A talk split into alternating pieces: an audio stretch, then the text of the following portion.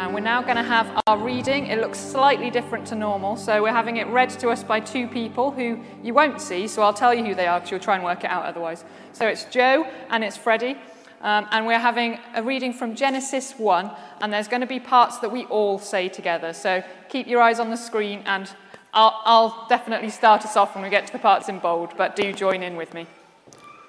First, this God created the heavens and earth, all you see, all you don't see.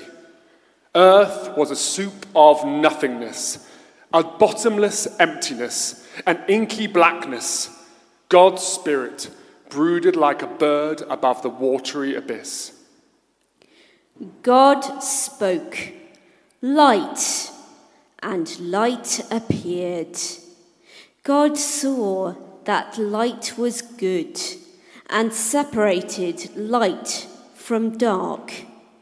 God named the light day, he named the dark night. It It was evening, it was morning, day one. God spoke, Sky, in the middle of the waters, separate water from water. God made sky. He separated the water under sky from the water above sky. And there it was.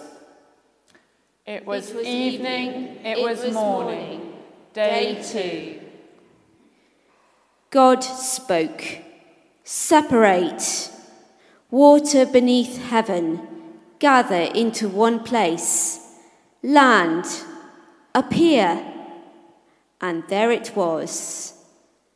God named the land earth.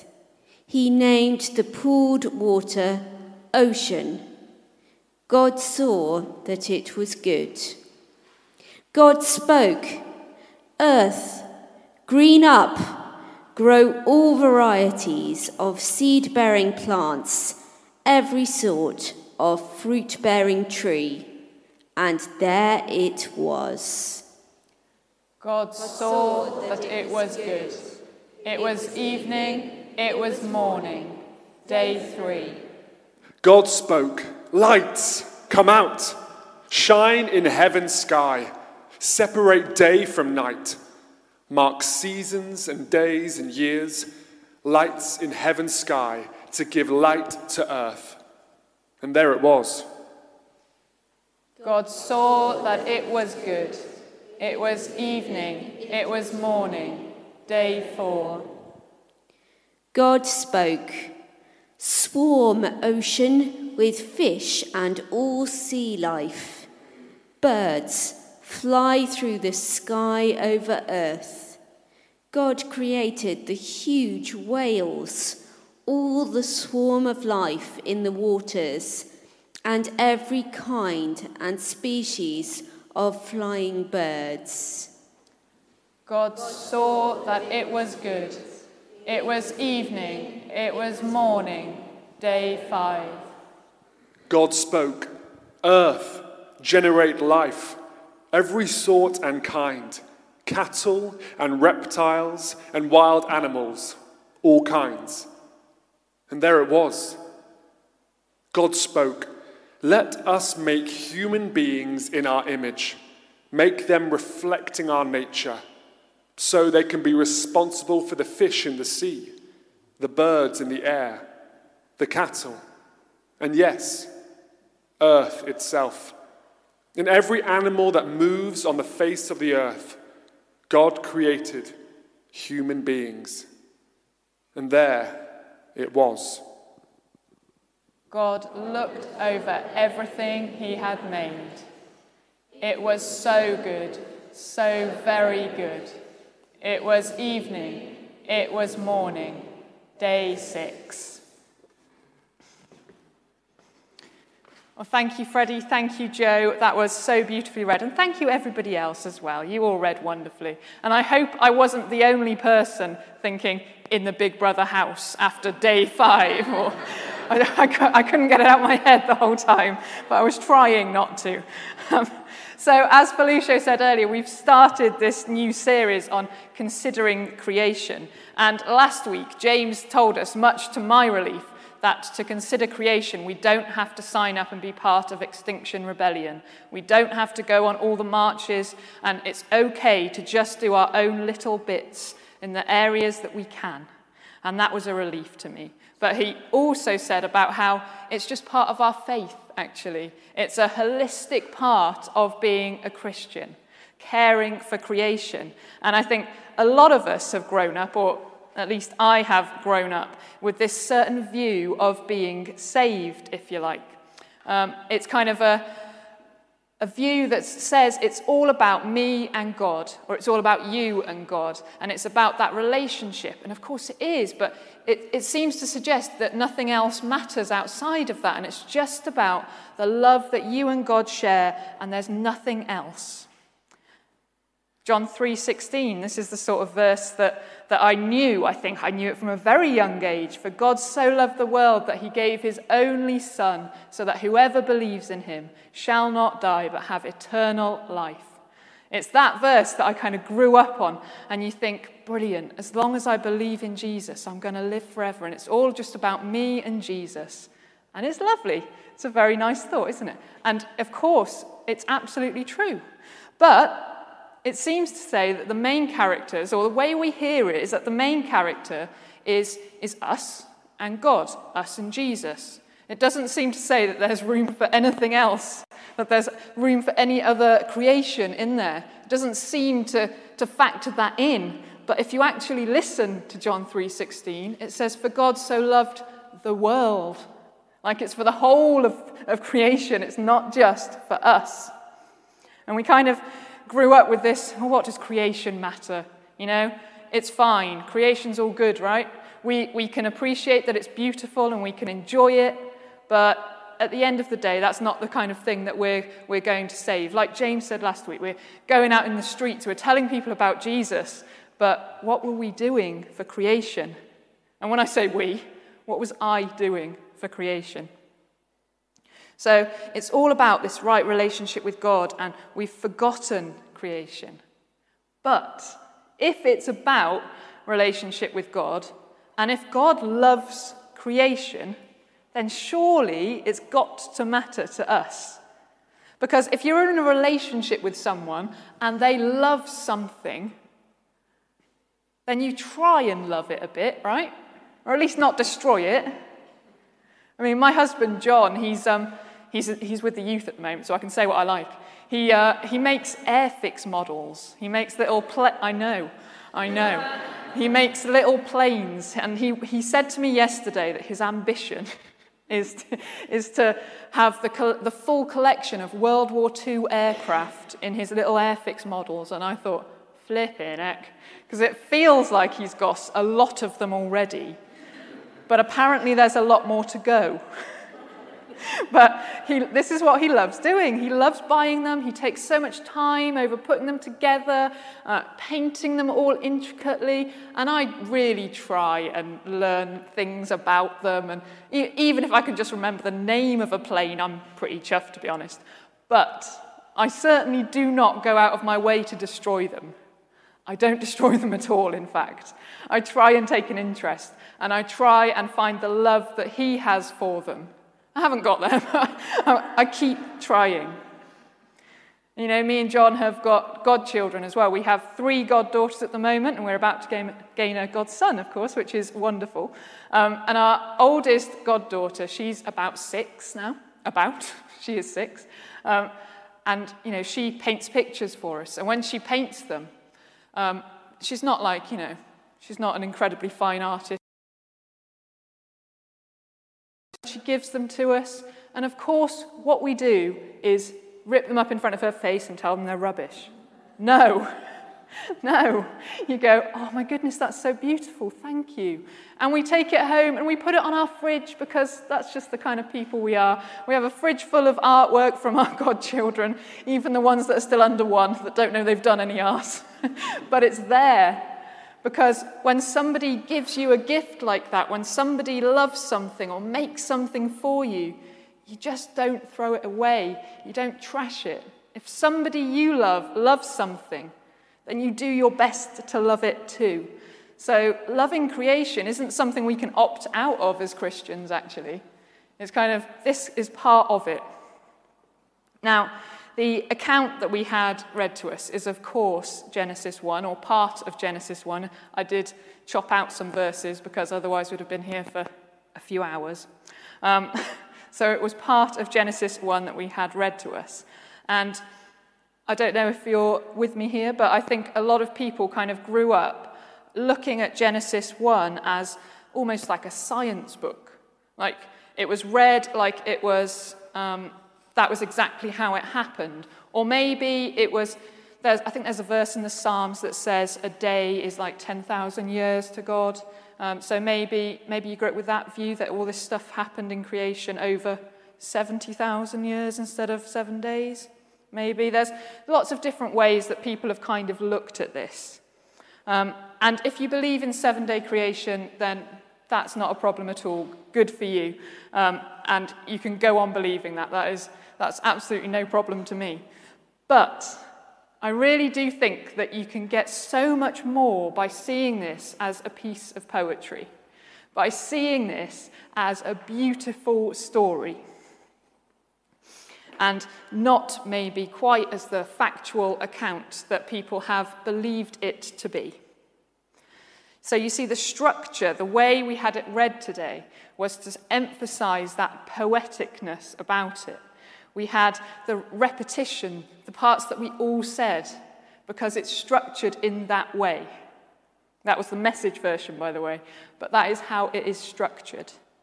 It's this formula to creation to help us to see, to engage. And when you read it as poetry, it changes it, doesn't it? Because if you read a textbook, then you're reading it in a certain way. But if you apply that way that you're reading a textbook to poetry, generally you're going to end up a bit confused. Generally speaking. I, I mean, I, I wasn't great at English at school, but I remember reading poetry and going, I ain't got a clue what that's saying.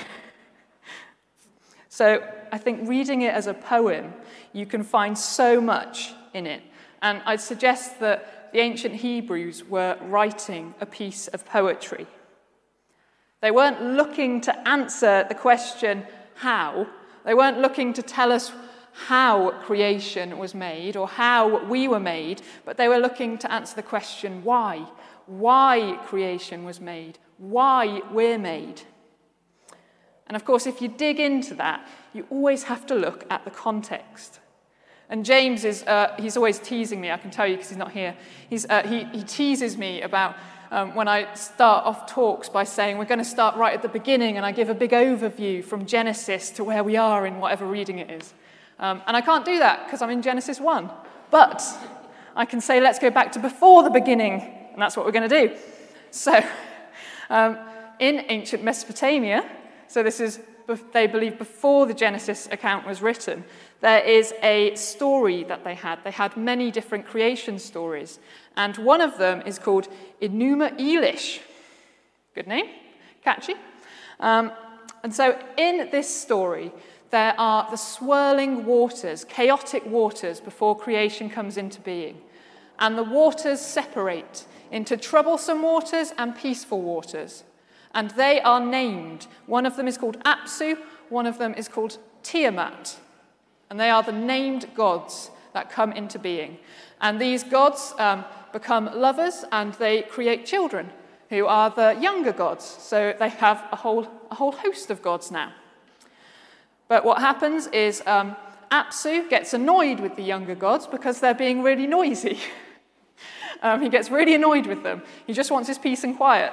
And he comes up with a plot to get rid of them. And so um, this plot, um, Tiamat isn't particularly happy about it uh, because she's their mum, and she tells her eldest son, Enki. And Enki comes up with a plot to kill his dad, and Enki does kill his dad. And then, of course, Tiamat's not very happy because her son has just killed her husband. And so, it's a long story, I know.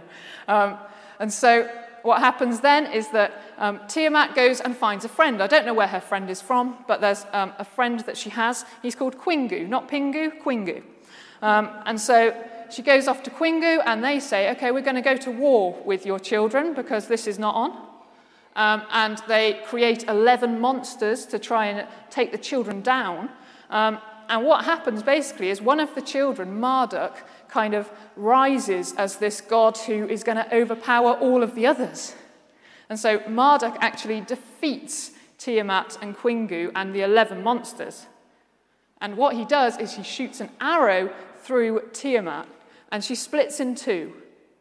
And from her corpse, creation is made.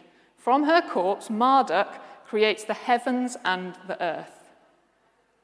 And then they decide that they need somebody who's going to uh, basically be their servants. The gods, they want people who are going to be their servants, who are going to do what they want, who are going to do all their work for them so that they can just kind of chill out a bit. And so what they do is they decide that Qingu, who helped, that they're going to kill him, and that's where they make humanity from. So this story of creation says that people are made out of this God who has been killed. And creation is made out of this horrific scene where a God has been overpowered by another. And the suggestion is that actually the writers of Genesis knew this story. They knew it. And they were writing a different account to put forward a different idea of creation of God. To say, no, that's not what we think, this is who our God is.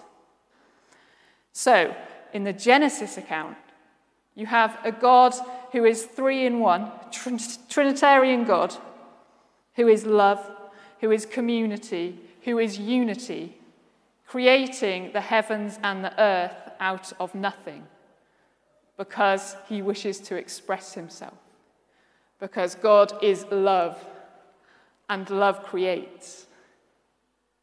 So he's creating this thing that is so different from this other story that we heard.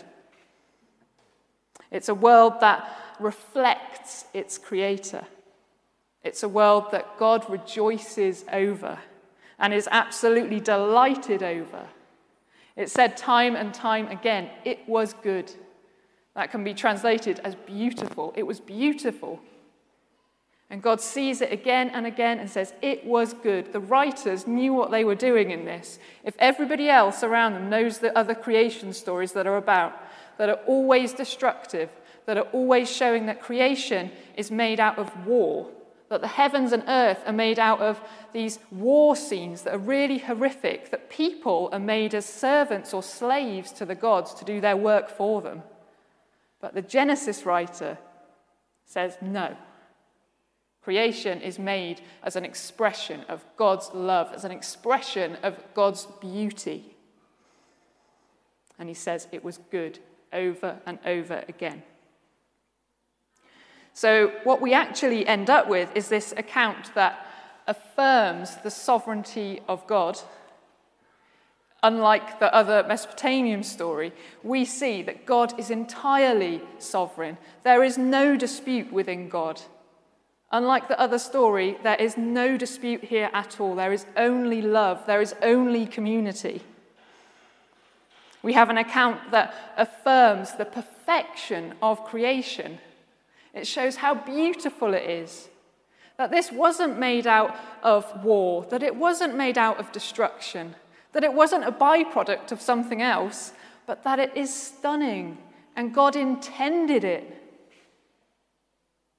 and it affirms the place of humanity as well. Not made as servants, not made as slaves, made to enjoy the creation that God had made. Made, yeah, to look after it, but as a gift. Put on this planet in the image of God, made like Him, so that we can enjoy it and care for the beauty that is around us. And if we're really going to engage in caring for creation, then we need that why. Why should we? And that's what Genesis is offering us. It's that picture of intentional creation made for the enjoyment and the beauty of it, made by a God of love a creation that shows his love, a creation that shows all of his creativity in wonderful, vibrant colours. You only have to go on a short walk to start seeing it. It's beautiful. The Genesis account offers us this view of creation that is not destructive, but is good, is made from good, and still is good now in 2021. There are so many whys as to why we should engage with creation, why we should look after it, but this is our main why, because God made it. And if we love God, then let's care for that creation that He's made. Let's see the beauty that it is. If God delights over it, shouldn't we? It's beautiful. And of course, you know, we're so driven to, to love others as Christians as well, aren't we? So we, we think, oh, we, we need to love everyone around us. And yes, we do. But one of the best ways that you can love others is by caring for creation. If I love my godchildren, then I'll care for creation because it makes a world for them to live in that's better. It means that they can live in this world, that they can be in a sustainable planet.